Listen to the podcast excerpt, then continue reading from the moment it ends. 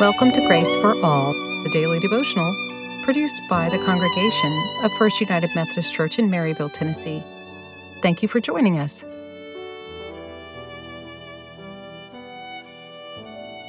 Proverbs 25:11, New International Version. A word fitly spoken is like apples of gold in settings of silver. What is a word fitly spoken? I believe a word fitly spoken is the right word or words spoken at the right time for the right reason. My daughters would also add, and in the right tone of voice. It might be some simple as please or thank you. Timing can also be very important. For example, when you're on the way out the door for some event, it is not the right time to ask, Are you sure you want to wear that? More appropriate, whether true or not, I really like that outfit. Everyone likes to be affirmed. Many times we might think of something positive to say to someone, but do not. Realizing how much we enjoy words of affirmation, we should look for opportunities to make genuine words of affirmation to others. I can recall early in my career how encouraging words of affirmation were to my professional development. Words of affirmation can be especially meaningful to children and young people. There are times when a word fitly spoken might be no words at all, but simply your presence. There are times when trying to console someone, especially in the loss of a loved one, our presence might be as important, if not more important, than what we might say. Sometimes we're afraid of the silence when it might be the most help. Our words need to be genuine. Children, especially youth, can tell when our words are genuine or not genuine.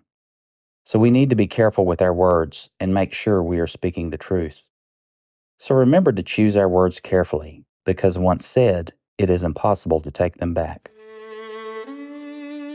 Dear Lord, help us to try to say the right words at the right time for the right reasons. Amen.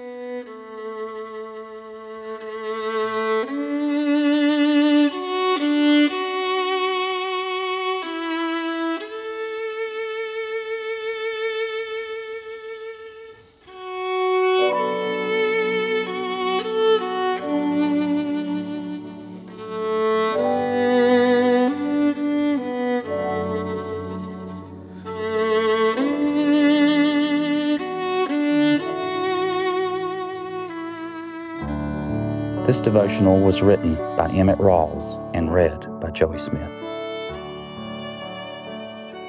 I'm Jonathan Jonas, the senior pastor of First United Methodist Church in Maryville, Tennessee, and you've been listening to our congregation's Grace for All podcast. I'm so grateful for the lay members of our congregation who write, edit, and produce this podcast.